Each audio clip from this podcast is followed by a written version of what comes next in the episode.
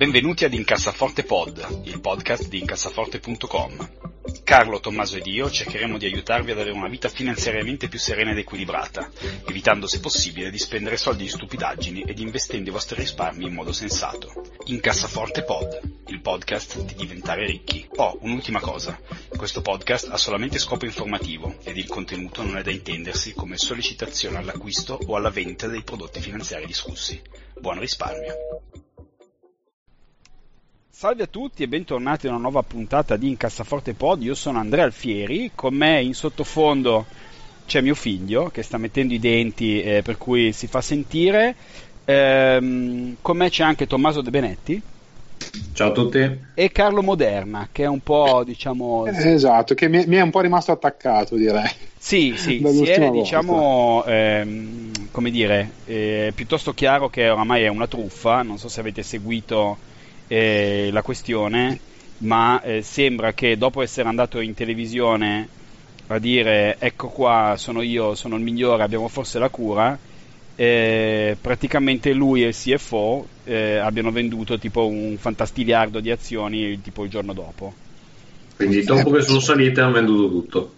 Esatto, precisamente. Cioè il trucco è stato andiamo in televisione eh, facciamo i fighi dicendo che abbiamo una cosa interessante per il vaccino, anche se non è vero niente, e, e poi inculiamo la povera gente e vendiamo eh, abbondantemente le nostre azioni. Quindi ringraziamo gli amici di, di Moderna. Eh, per allora anche io ho un annuncio da fare Andrea, eh, anche io ho il vaccino, quindi se volete comprare le azioni che metterò dopo, dopo questa puntata eh, vi prometto che non le venderò immediatamente domani. Esatto, cioè praticamente siamo a livello degli, de, delle ICOs, cioè oramai, no? con il biotech, perché poi tipo settimana dopo eh, l'ha fatto qualcun altro, c'è stato qualcun altro che ha detto eh, abbiamo forse, siamo sulla buona strada per il vaccino e stessa roba uguale, quindi eh, azione che schizza e adesso vedrete che nelle prossime settimane verrà fuori che appunto CEO si sarà venduto due terzi delle sue azioni. Io è incredibile come cioè la SEC, quindi l'equivalente della console americana, è, è imbarazzante come non, cioè, non, non, faccia nulla di fatto su queste robe che, insomma, per cui la gente dovrebbe finire in galera, cioè, nel senso è manipolazione di, di stock, quindi vabbè, mi, è, mi, è, totalmente incomprensibile, vabbè, ma io sono una persona all'antica ehm, e quindi eh, per forza fuori tempo massimo. Eh, partiamo subito con le mail, c'è il nostro amico Filippo che ci fa una, una serie di domande interessanti. Allora, scrive Filippo, uh, risparmio circa il 50% del mio stipendio al mese. In realtà aveva scritto un'email molto più lunga, ma stiamo uh, facendo il uh, riassunto. Voglio aprire un fondo pensione, vorrei investire in ETF indice sul lungo periodo in maniera costante ogni 2-3 mesi. In un secondo momento vorrei anche provare a fare un minimo di trading azionario. Quello che volevo chiedere è... Aspetta, aspetta, bastoniamolo tutti insieme subito virtualmente per il trading azionario perché esatto. ammette, nella sua lunga email iniziale, ammette di non essersi mai avvicinato agli investimenti, quindi no, non farlo, ti farai del male, evita questa cosa. Oppure fai il contrario di noi e diventerai ricchissimo, è una delle due. Cioè esatto, ascolta il podcast e quando noi diciamo che hai comprato questo, tu compra l'esatta, la nemesi de, dell'azione che noi... Esatto. Eh, e guadagnerai tantissimi soldi. Eh, in realtà dice un secondo momento non sappiamo cosa intenda per secondo momento, se si parla di un mese o cinque anni, perché magari dopo cinque anni può anche, può anche farlo. Insomma. Va bene, comunque diceva, ehm, ascoltando la puntata del podcast ho capito che i broker fanno da custodian, quindi se falliscono i miei investimenti sono indipendenti. Mi rimane poco chiaro come possa gestire i miei investimenti se il broker fallisce. Andrea, vuoi rispondere a questa? Carlo, tu vuoi, vuoi dare qualche insight?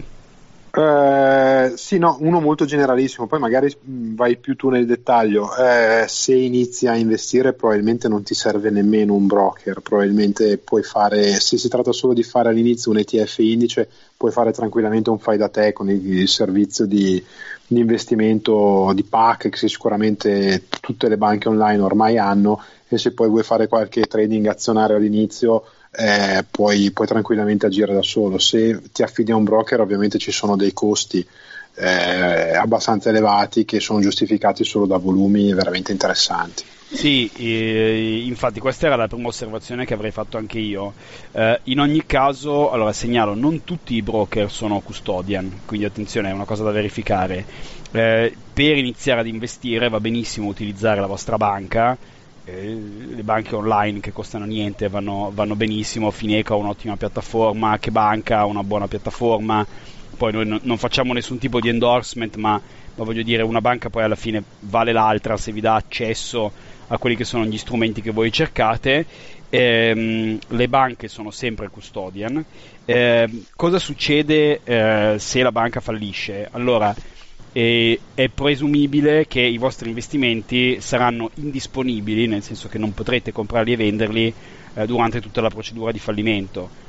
Eh, perché comunque non è detto che la piattaforma di trading rimanga attiva, insomma, potrebbero esserci diciamo delle, degli inconvenienti al trading, cioè all'acquistare e al vendere, ma comunque la cosa importante, soprattutto se avete un orizzonte di lungo periodo, è che quelle cose poi rimangono vostre, quindi è una questione eh, diciamo eh, tecnica di accesso ai sistemi eventualmente, ma dal punto di vista della legge se la vostra banca eh, agisce da custodian come, quasi, come le due che ho citato prima, ma quasi tutte le banche italiane sono così, eh, non ne conosco nessuna che non lo sia. E è solo una questione di tempo, è una questione tecnica, cioè nel senso i vostri investimenti sono lì, sono sempre vostri, la legge italiana vi, vi protegge e, e, quindi poi è questione magari proprio che eh, tecnicamente non potete accedere ai vostri investimenti nel breve periodo, però se avete un orizzonte di 20 anni eh, non è importante, chiaramente se siete un day trader che compra e vende ogni giorno furiosamente e cosa succede al vostro broker piuttosto che alla vostra banca potrebbe essere importante. Ok, poi chiede, eh, quando fate il conto um, della soglia di indipendenza finanziaria, tenete in considerazione anche gli anni di contributi che vi mancano da pagare quando volete ritirarvi prima della pensione? No, ca- no, è, è, semplicemente quello che facciamo noi è un calcolo matematico, cioè il conto molto della serva è eh, prendere quelle che sono le nostre spese annue, ipotizzando che rimangano costanti nel tempo, quindi uno deve eventualmente aggiustare la sua aspettativa eh, su questo parametro, però per tutto il resto della sua vita, indipendentemente da quanto gli manca per andare in pensione e eh, avere una somma che generi con un 3, 3,5% netto uh, appunto un, uh, un capitale, una, una, rendita tale da uh, coprire quella, quella, spesa annua. Quindi almeno io non, non so Andrea, ma io non, non, li considero quanti anni mi mancano. Ma io faccio un, in realtà un conto ancora più semplice.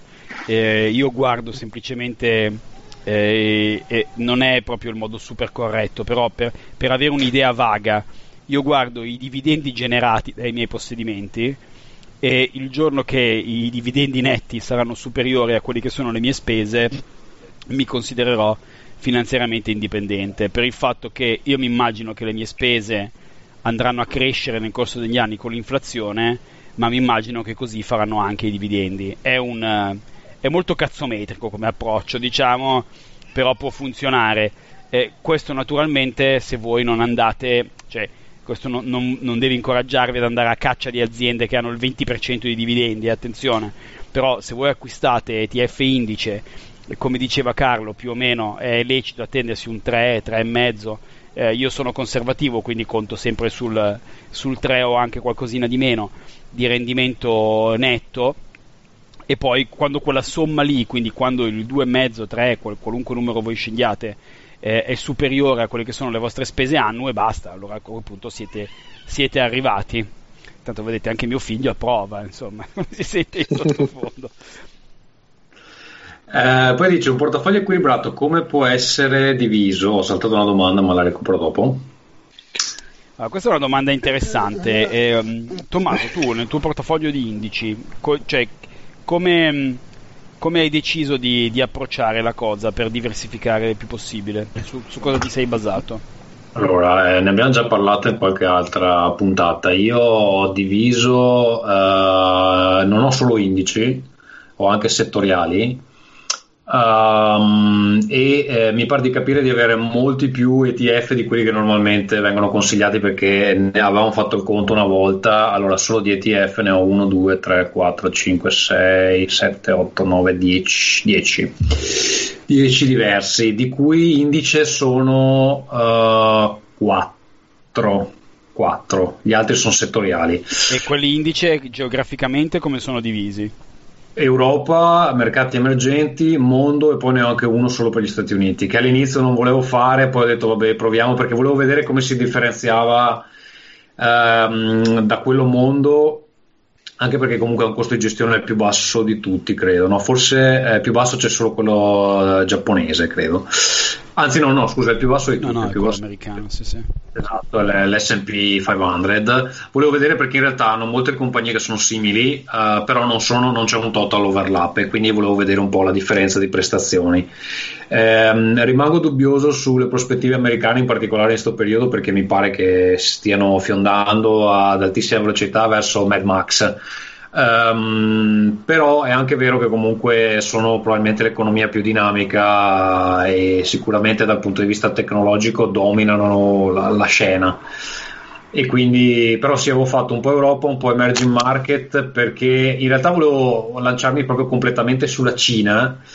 Ah, così per, proprio. però, super però, al grido di Xi! Sì, sì, sì. Però eh, credo mi, mi, abbiate fatto ragionare sul fatto che comunque ci sono altri paesi emergenti al di là della Cina, anche se io comunque eh, eh continuo a pensare che fra vent'anni il futuro è completamente asiatico. Ehm... No, ma di questo sono convinto anch'io incidentalmente, però ehm, come dire, bisogna, bisogna sempre fare attenzione a non confondere quello che è il futuro con un buon investimento. No? Se tu negli anni 80 avessi detto eh, la gente viaggerà sempre di più in aereo e mm, i passeggeri, cioè la gente viaggerà tantissimo e la, la, mm, l'aviazione civile è il futuro dell'umanità, avresti fatto una predizione giusta, investire in aerolinee sarebbe stato uno dei peggiori investimenti della tua vita. Quindi cioè, non c'è sempre un, un, overlap diciamo, tra cosa è giusto come prediction e cosa poi risulta essere un buon investimento. Quindi il rischio, il rischio diciamo, è quello, cioè che tu potresti, anch'io sono certo, ma perché basta vedere eh, eh come ne abbiamo parlato qualche puntata fa, come eh, i paesi asiatici siano gli unici che pensano oggi in termini di decadi e non in termini di quarters eh, mi sembra piuttosto evidente per questo motivo e per motivi anche banalmente demografici che il futuro sia là. Eh, però non so se, la, se, investire nella Cina oggi sia per forza la cosa migliore.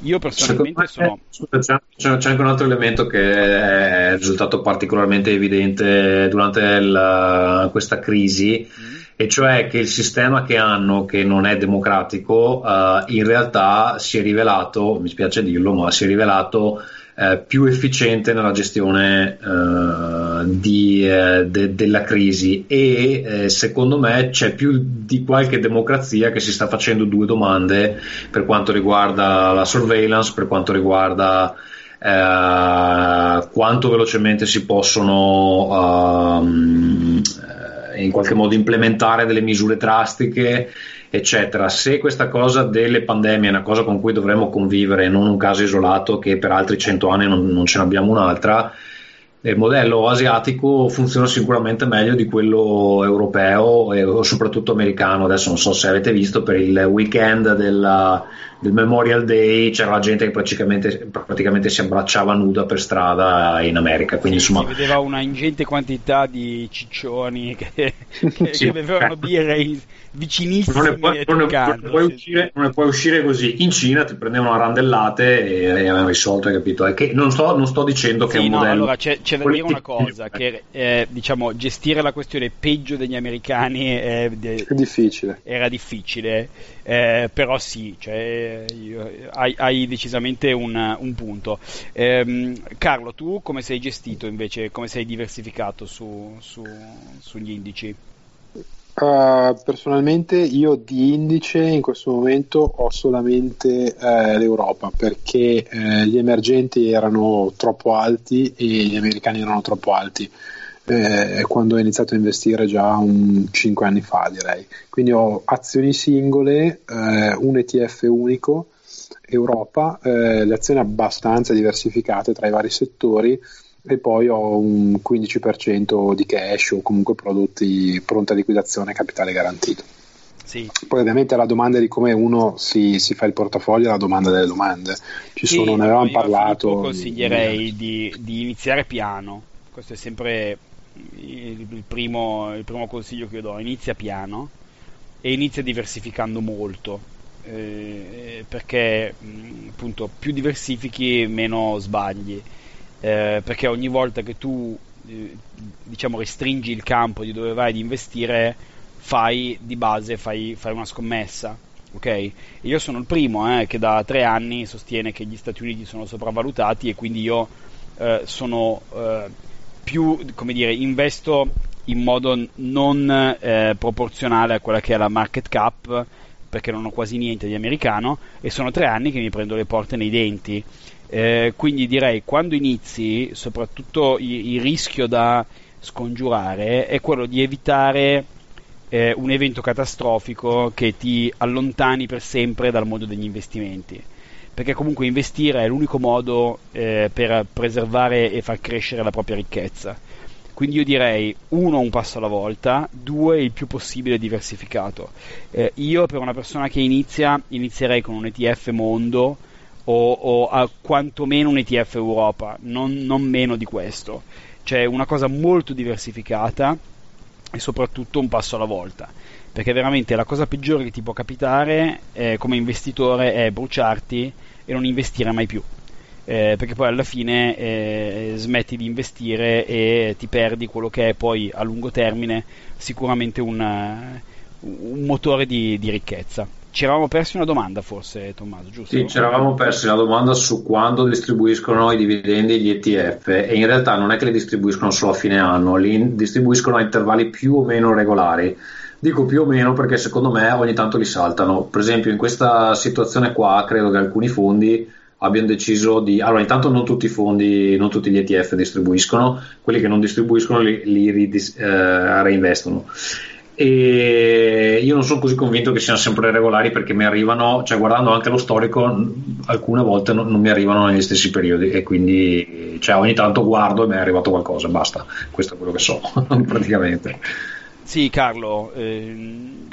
Sì, allora gli ETF dovrebbero dare dividendi, almeno quelli più che, che, che, consigliamo per chi inizia, i soliti Vanguard che ci paga ovviamente la tangente, ma poi anche BlackRock, eccetera. Di solito danno gli, i dividendi ogni quarter, quindi quattro volte l'anno, ogni tre mesi. Sì, guarda, in realtà sto dicendo una cazzata perché adesso sto guardando, per esempio, Europa, uh, quello, l'indice Europa lo dà a gennaio, da, ad aprile, a luglio e a ottobre. Sì, eh, però, però nel, nel, 2018 l'ha dato fino a ottobre, nel 2019 anche a dicembre. Può essere che forse mi sono perso un mese. Può essere che ci siano degli dividendi extra, magari dati dalle, dalle aziende che hanno magari delle tranche a parte o, o, cose di questo tipo. Tipicamente sono quattro volte l'anno. Cioè, o sono eh, che non mi sono esatto, segnato io. Di solito gli ETF indice eh, pagano quattro volte l'anno se sono ETF detti a distribuzione, quindi esatto. distribuiscono i dividendi. Ci sono gli ETF ad accumulazione che in automatico reinvestono i dividendi ehm, e che praticamente li reinvestono nelle stesse azioni. Eh, it- è una cosa che esiste praticamente solo in Italia perché un, genera un vantaggio fiscale eh, per le nostre leggi un po' bizantine eh, perché c'è un vantaggio diciamo, nel reinvestire automaticamente anziché distribuire e lasciar fare alle, alle, persone. Diciamo che se tu sei certo al 100% che vuoi reinvestire dividendi per sempre, prendi quelle d'accumulazione perché sono più efficienti dal punto di vista della tassazione. E la differenza è assolutamente minima, eh? stiamo parlando di un, eh, il vantaggio di un, di un, ETF d'accumulazione rispetto a quello della distribuzione è più o meno di un dividendo ogni 10 anni, quindi insomma non è che stiamo parlando di, di, di numeri clamorosi, però comunque è un vantaggio che c'è, quindi se sei certo al 1000 per 1000 eh, allora, allora fallo. Sì, diciamo che è un vantaggio che però viene parzialmente smorzato, già è piccolo, dal fatto che quella d'accumulazione di solito ha un TER, cioè un costo di gestione un pochino più elevato, quindi alla fine la differenza è veramente, veramente minima. Comunque confermo che io qua mi sono segnato uh, Europa, Emerging Market, World. Allora, Europa Emerging Market hanno distribuito 4 volte nel 2018, 5 volte nel 2019. Il World ha fatto adesso mi si è bloccato il computer, allora, ehm, ha fatto tre volte nel 2018 e cinque volte nel 2019, quindi non è proprio così regolare. Come... Beh, c'è stato magari uno shift di un mese che ti ha sfanculato tutto lo, ah, tutto sì, sì. Può, può, essere, eh, può, essere, Perché può darsi che, attenzione, se tu li prendi dalla banca e non dall'ETF, eh, ci siano poi delle, de, appunto, dei esatto. giorni in più di comporto, come il dividendo delle azioni. Loro hanno il giorno di stacco, ma poi la banca non te le dà sempre alla stessa distanza dal giorno di stacco. A volte te le dà magari due settimane dopo, non si sa bene perché. Allora, eh, passiamo invece alla ciccia della, mm, che, che, però eh, ci andremo piuttosto veloci. Eh, una delle grosse domande che ci sono attualmente è quanto durerà veramente eh, l'impatto del Covid sull'economia?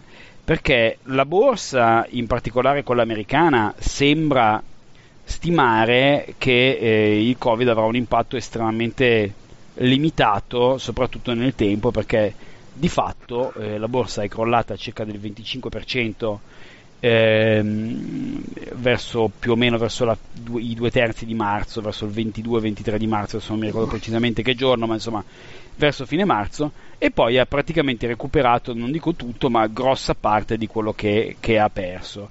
Eh, è stato un po' il tema degli ultimi, delle ultime due o tre puntate. Eh, oggi abbiamo messo insieme tre eh, due o tre articoli, eh, uno del New York Times, eh, uno del, un'intervista a Nouriel Rubini e poi uno, un op-ed di Paul Krugman in cui diciamo si, eh, si sostengono tre tesi. Eh, Paul Krugman sostiene che l'impatto potrebbe essere meno di quanto noi pensiamo, Nuriel Robini praticamente eh, prevede l'arrivo dei Cavalieri dell'Apocalisse eh, e invece il New York Times eh, prevede soltanto un impatto molto lungo. Eh, inizierei, allora poi segnaleremo, eh, segnaleremo, gli articoli e le interviste eh, nei, nei, commenti del podcast, però direi per evitare di andare troppo lunghi e dilungarci in, in, in, in analisi dei, dei, singoli articoli, qual è la vostra opinione? Eh, Tommaso, tu secondo te quanto durerà l'impatto del Covid sull'economia? Non ne ho la più pallida idea. C'è una cosa che però volevo dire perché mi sono riascoltato oggi la, la scorsa puntata dove si parlava di come mai i mercati stanno, stanno reggendo nonostante i milioni e milioni di uh, disoccupati. Erano 36 milioni in America nel, nella scorsa puntata, saranno 40. Sta puntata, non ho guardato. Hanno passato i 40. Hanno passato, eh, i 40. Passato i 40. Cioè, siamo più del 10% degli americani, cioè una quantità folle. Allora, ho sentito questa teoria, credo fosse su Anima Spirit, e cioè che siccome l'85% degli asset è nelle mani di una percentuale bassissima della popolazione e quella popolazione non è stata praticamente impattata in maniera significativa dalle eh, limitazioni imposte dal Covid, Uh, comunque i soldi nei fondi, nel, nelle azioni, eccetera, continuano ad arrivare e quindi è, per quello che non siamo a meno 95%. Mm, non so, come vi sembra questa teoria del, del, del, del mercato? Guarda, secondo me eh, eh, gli articoli che ha messo Andrea eh, sono bellissimi perché ci sono sulla stessa questione tre luminari con tre idee diverse. Adesso tu hai aggiunto la quarta e sono tutte rispettabilissime. Quindi eh, non lo so, mm, può darsi, può darsi che siano i luminari della. Sì, sì, sì, sì, anche se per interposta persona di Barry Reynolds, ma sì. ma allora, allora, attenzione, allora, Paul Krugman è vincitore del premio Nobel e eh, una persona che ha assolutamente previsto in modo certosino tutto quello che è successo dal 2009 ad oggi. Cioè, Paul Krugman aveva previsto che ehm, eh, gli interventi da parte del governo Obama per spingere l'economia non erano sufficienti, ha previsto che non avrebbero causato inflazione, ha previsto che l'approccio dell'austerità europeo avrebbe creato soltanto disastri, quindi non ne ha sbagliata una ed è un premio Nobel. E lui dice che, ehm, no, che, che il Covid avrà un impatto minore del previsto. Nouriel Rubini, eh, che prevede appunto l'arrivo dei Cavalieri dell'Apocalisse, è però quello che nel 2006-2007 ha detto attenzione che c'è una bolla immobiliare negli Stati Uniti eh, e potremo avere grossi problemi col credito. Quindi è uno che ha previsto molto giusto quel momento lì. Poi ha previsto molto sbagliato eh, perché aveva già predetto che ci sarebbe stata iperinflazione a causa delle politiche espansive di Obama, cosa che appunto credo che i vari governi mondiali sarebbero felici di avere un po' di inflazione al giorno d'oggi. Quindi diciamo sono tutte, eh, sono tutte persone eh, chiaramente molto più intelligenti di noi eh, che chiaramente hanno pensato a lungo a quelle che sono le loro opinioni, eh, questo fa capire, secondo me, in generale, quanto è difficile eh, fare una previsione su cosa accadrà eh, tra qualche anno. Insomma, è, è, molto molto difficile perché ci sono talmente tanti elementi esogeni e assolutamente incontrollabili ehm, che entrano in gioco che è difficile sapere con certezza cosa succederà e infatti mia, cioè quello che io mm, mi, mi prendo no, da, da, da, questi, eh, da, questi, articoli molto ben scritti e, e sicuramente con, con grande eh, ricerca fatta di, dietro eh, è che conviene sempre non andare all in su una strategia eh, perché se anche dei premi Nobel non hanno la più pari, cioè hanno opinioni molto divergenti su cosa succederà domani, eh, immaginiamoci noi che siamo, per dirla in termine triestino, dei poveri mona. Cioè, eh, voglio dire, eh, io ho delle idee, io penso per, personalmente la vedo un po' in mezzo, no? nel senso che eh, credo che eh, forse in America si sottovaluta, cioè i mercati stiano forse sottovalutando quello che è l'impatto del Covid, che è un impatto che secondo me durerà molto di più eh, che non i 3-4 mesi in cui saremo chiusi, perché lo vedo nel, nel business, io sono un venditore, lavoro nel mondo, eh, nel mondo dei prodotti di consumo e vedo che non è che perché riapri un bar che poi il bar torna a consumare esattamente quanto prima, perché la gente ha paura eh, perché tanta gente magari ha perso il lavoro o guadagna di meno, o magari semplicemente ha solo paura, guadagna uguale da solo paura e quindi è meno propensa a spendere. Questo fa sì che in generale l'economia giri un po' di meno, se vogliamo. Quindi io credo che eh, personalmente che il Covid avrà una coda piuttosto lunga, cioè avrà un impatto magari non la catastrofe, perché un giorno o l'altro troveremo un vaccino e ci dimenticheremo di tutta questa, questa cosa per fortuna, però sicuramente non, non durerà tre mesi, ecco, è, è, impensabile una cosa di questo genere. Però è veramente difficile eh, fare una previsione, quindi per questo diciamo io il, il take away di questa cosa che mi permetto di consigliare a tutti gli ascoltatori è eh, andate coi piedi di piombo e veramente diversificate il più possibile, state tranquilli, state safe, non, non andate all in. Carlo. No, no, eh, pienamente d'accordo. Anch'io non ho assolutamente un, un'idea chiara di come potrà andare a finire. Eh, per come è la mente umana si tende sempre a cercare di atterrare nel mezzo, quindi l'articolo del New York Times forse è anche quello un pochino più da una parte rassicurante, dall'altra un pochino più realistico, un po', un po più cerchio bottista se vogliamo. Poi, come hai detto tu giustamente, tutti i pareri citati sono assolutamente illustri. Eh, d'accordo anche sulla, sulla strategia da, da seguire per, per, gli investimenti. L'unica cosa che mi sento di poter dire, potrei essere sbagliato, ma volta, ma se succede veramente, eh, stavolta il mercato mi fa girare le palle, non penso che sia possibile con, continuare a mantenere questi livelli a fronte della disoccupazione, dell'impatto sull'economia reale, della mancanza di fatturati sulle aziende per i prossimi mesi, per la fine di quest'anno, inizio dell'anno prossimo, perché sarebbe veramente un, una cosa pazzesca, mai vista. Eh, vorrebbe dire che quasi che il mercato eh, ha iniziato a pensare nel lungo periodo e, e comincia a ragionare in termini di 2, 3, 5 anni, ma mm, potrebbe succedere, ma mi sembra veramente difficile. Sì, è una cosa che non ha mai fatto, quindi mi sembra piuttosto improbabile. Eh, bene, direi passiamo ai consigli della settimana. Eh, Tommaso, cosa ci consigli tu? Allora, io non è esattamente un consiglio, è una cosa che sto esplorando e di cui vorrei parlare di più nelle prossime puntate. Eh, c'è un amico, Simone, mi ha consigliato questo software, questo servizio, che in realtà è un servizio a pagamento, um, che si chiama You Need a Budget. È un sito uh, che in maniera simile a uh, Toshel che già uso ti permette di um, diciamo tenere traccia delle tue spese, eccetera. Qual è uh, diciamo il twist? Il twist è che um, ti costringe a pensare in maniera molto diversa rispetto a Toshel, infatti li sto provando in contemporanea, che è un po' uno sbattimento perché sto cercando di fare tutte e due le cose contemporaneamente, però um, ha un'impostazione molto interessante che insomma ha dovuto insistere un po' perché all'inizio ho detto no, non voglio cambiare, però alla fine eh, mi ha convinto e allora eh, ha un pro molto grosso e dei contro abbastanza grossi anche. Allora, i contro sono che costa tanto perché sono 11 dollari al mese o 83 all'anno, quindi tanto. Uh, ha un'impostazione, praticamente è un Excel uh, gargantuesco, mettiamolo così, cioè tecnicamente uno si potrebbe fare la stessa roba in Excel, però non, non avrà mai la voglia di farsela.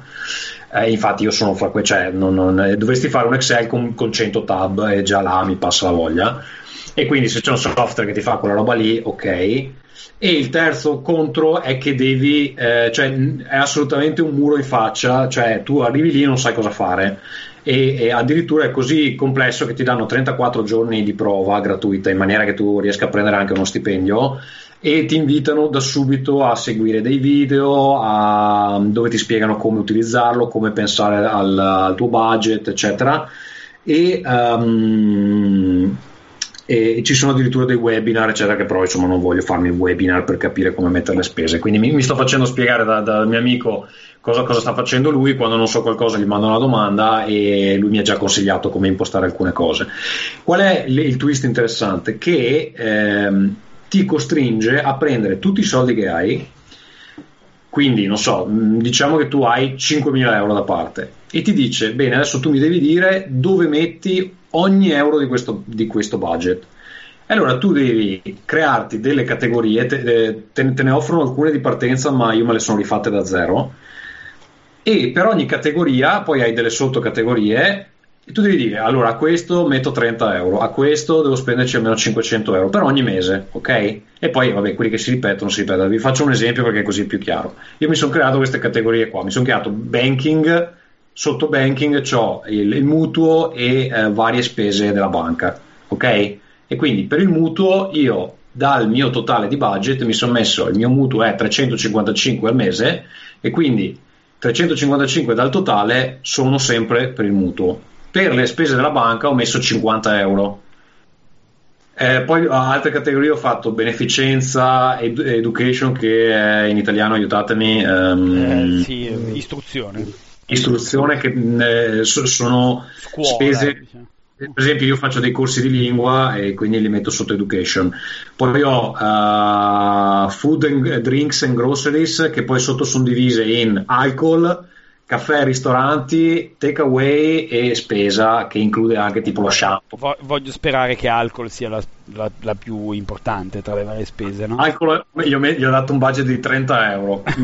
un budget altissimo. sì, sì, sì, no, giusto, giusto. Poi per il tempo libero allora ho messo concerti, musei, club, film, eccetera. Quindi tu per ogni categoria prendi dal totale e gli assegni quanti soldi gli metti. Ogni volta che ti arriva lo stipendio ti fa fare sta roba. È lavoro, è lavoro, ma vedo già qual è il vantaggio di pensare in questo modo qua. Perché se tu hai un budget impostato così e tu hai un'emergenza e nel budget hai una categoria che si chiama emergenza e tu ogni mese hai messo da parte 200 euro in quell'emergenza, tu sai che quei soldi per le emergenze ci sono. Ci sono esatto. Invece, quello che fa Toshel, uh, che mi ha fatto notare il mio amico, è che lui ti dice solamente quanti soldi ti sono rimasti questo mese da spendere. Non ti dice quanti soldi ti sono rimasti per quella categoria. Quindi, cosa succede? Se io, ok, allora ho 30 euro che ho messo nel budget alcol. Se io questo mese voglio distruggermi di alcol e voglio spendere, non so, 150 euro di alcol, 30 euro sono già a budget, i 120 che mancano io li devo togliere da un'altra categoria, ok? Quindi devo scegliere cosa sacrifico per ubriacarmi.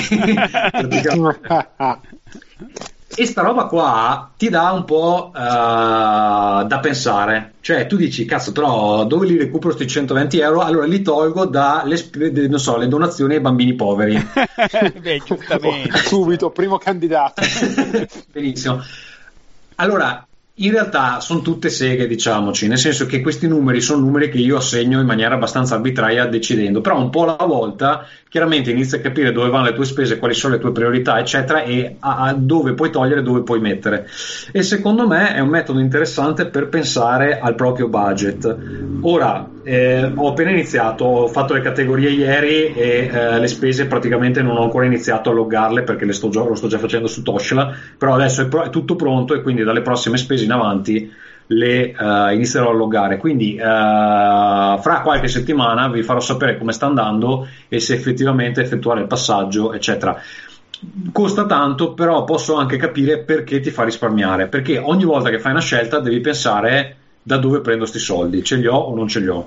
Se non ce li ho, a cosa li tolgo? È un modo interessante per pensare al tutto. Allora, io so che è molto ben fatto, perché tutte le persone che l'hanno usato mi dicono che è molto ben fatto eh, io sono curioso di sentire poi la tua recensione per, per capire che impatto ha sulle persone. Eh, Sicuramente è una roba che richiede una certa disciplina, cioè se, se, vuoi usarlo bisogna che poi ti ricordi di mettere le spese appena le fai allora, e cose del genere. L'impressione infatti che io ho è che se, se uno è una persona che già ha una buona disciplina di suo, secondo me non ne ha bisogno cioè questa secondo me è una spesa inutile se siete una persona disciplinata, perché potete da zero, essendo discipli- disciplinati, crearvi o un Excel o un sistema di tracking, cioè io uso praticamente la carta di formaggio perché sono la persona meno, meno tecnologica al mondo, eh, eppure non, non, mi sembra, per come sono fatto io, mi sembra un controsenso spendere 80 euro all'anno per una cosa che mi deve far risparmiare. Però... Eh, ma Scusa, cioè, per se ne risparmi 500... Infa- eh, sono... Infatti, stavo, stavo, per dire appunto questo, cioè che a me probabilmente non farebbe risparmiare niente, perché io queste cose già le faccio in autonomia, ma se voi siete una persona che per caso appunto va fuori e si spende i 30 euro per sbaglio, è sicuro che una spesa da 80 euro l'anno, se vi, vi picchia la disciplina a martellate nella testa, eh, magari appunto ne spendete 80 e ne risparmiate 700 quindi però sai, sai qual, è, qual, è, il discorso? Poi chiudo. Cioè che eh, per quanto tu possa essere disciplinato a volte mh, mm, fai delle stime eh, molto cazzometriche per dirlo come i francesi. Eh, e questo te lo posso dimostrare nel senso che eh, io sono anche uno di quelli che per svariati periodi mette, fa il log de, del cibo che mangio per vedere le calorie eccetera quando tu ti mangi un hamburger, tu non ti rendi conto di quanto calorie sono un hamburger, perché dici, vabbè, cosa sarà? Sarà 700 calorie, poi inizi a mettere il formaggio e la marmellata di cipolle e il, e, tipo maionese, eccetera, eccetera, e scopri che invece di 700 sono 1400 e poi ti credo che guadagni il peso, anche se dici, eh, ma non ho mangiato niente, ho mangiato solo un hamburger. No, però i soldi sono più facili da misurare, dai Tommaso, delle calorie. Cioè, alla fine avere tutti i numeri eh, scien- proprio in maniera scientifica è una roba un po' diversa di farlo sulla carta del formaggio. Sicuramente, sicuramente. Eh, beh, vedremo se, se poi ti è, ti, ti è, servito, io spero di sì. Eh, Carlo. Ottimo. Allora, io vi consiglio questa settimana un manga classico, siccome eh, però ero ancora un po' in astinenza dalla fine di The Last Dance su Netflix, eh, vi consiglio un, uh, un, manga a tema pallacanestro che è Slam Dunk. Ormai è uscito da qualche anno, è stato già completato, quindi c'è il è finale. Proprio sul, sul pezzissimo.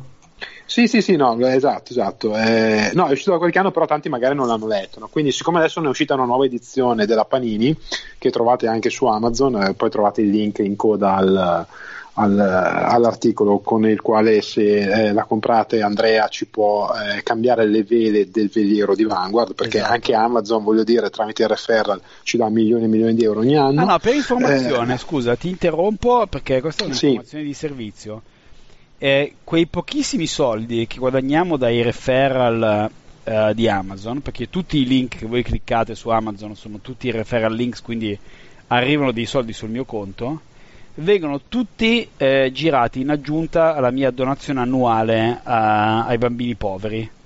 Veramente. Che viene rubato da Tommaso per da cui io poi preleverò il budget per, per l'alcol, esatto. Ah, ver- veramente, tra l'altro, cioè, mia, mia, sorella è una persona molto, molto migliore di me, è segnalato da qualche parte sul, sul blog, se andate a leggerlo.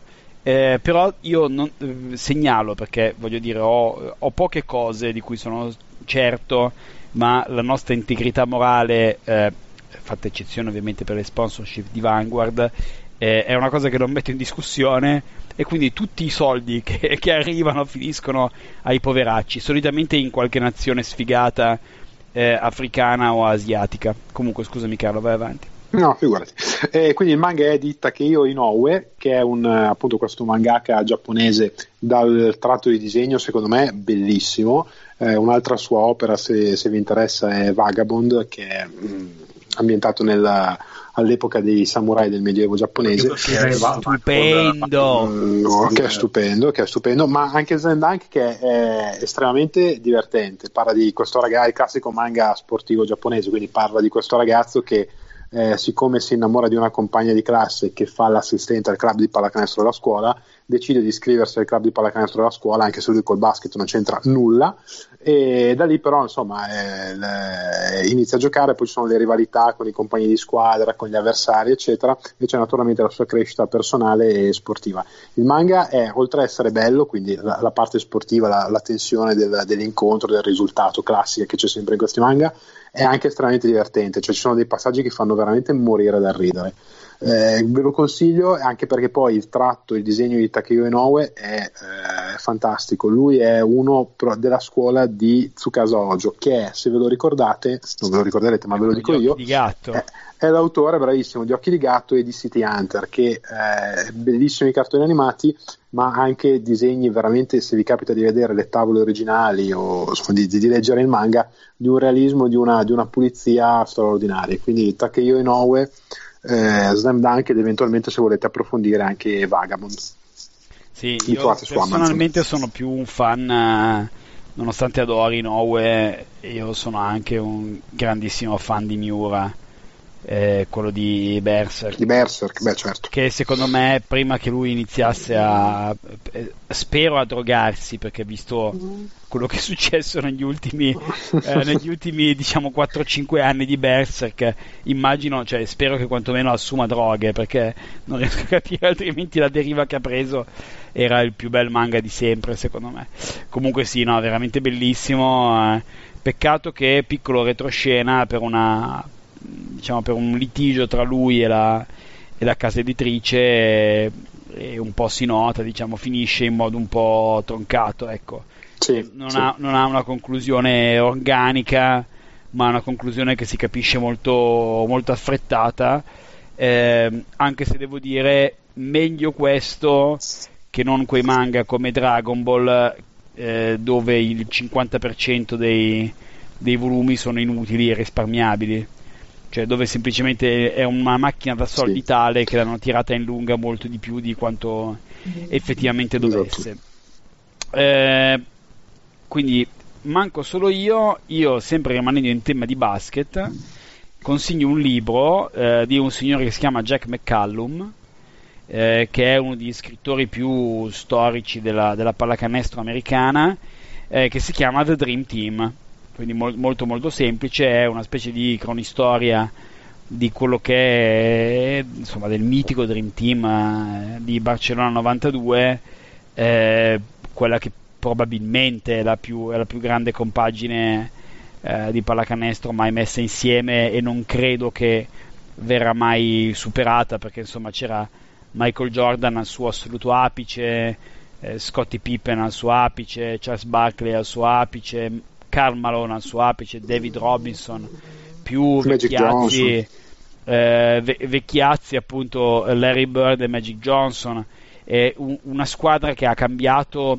non solo lo sport del basket, ma anche ha cambiato la, proprio la percezione degli sportivi come atleti. Insomma, mi ricordo, io personalmente sono nato nel 1980, ho iniziato a seguire il basket nel 92 a causa del Dream Team, cioè quando la pallacanestro americana è travalicata da quello che era un, diciamo un, un interesse di nicchia a un, un fenomeno culturale che poi ha coinvolto le generazioni eh, di, di, di, vari continenti. Insomma, se il basket è diventato eh, il secondo sport globale dopo il calcio, eh, è probabilmente diciamo, chi ha iniziato la cosa è stato il Dream Team.